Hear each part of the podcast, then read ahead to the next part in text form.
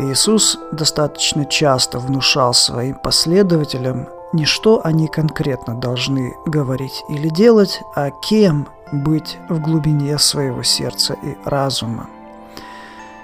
Вы – свет мира. Нельзя скрыть город, построенный на вершине холма.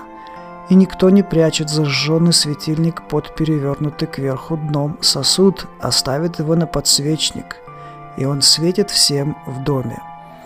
Пусть свет ваш сияет перед людьми так, чтобы они видели ваши добрые дела и пришли к прославлению вашего Небесного Отца. Свет дает нам возможность видеть вещи, ценить красоту мира, идти по направлению к чему-либо, что-то делать.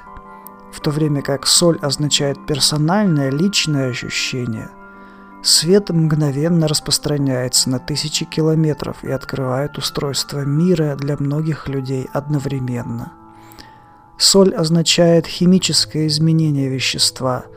Свет же – визуальное открытие мира на физическом уровне волн и энергетических частиц. Опять же, требование Иисуса слишком высокое и обобщенное, чтобы назвать конкретные поступки и слова, как стать светом. Однако есть свойство человеческого разума. Делая какое-либо дело, человек может думать о том, чтобы помочь как можно большему количеству людей. Возможно, чем больше желания принести добро людям, тем больше света в душе последователя Христа. Если человек, как сам Иисус, стремится помочь бесконечному количеству существ, то сила света в его душе доходит до бесконечной мощности. Хотя свет рассеивает тьму, он может быть также настолько слепящим, что приводит смущение и повергает в уныние.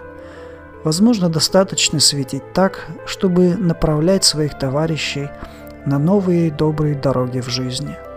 Наш свет должен светить так, чтобы не привлекать внимание к нам самим – по сути, мы лишь отражатели божественного света жизни –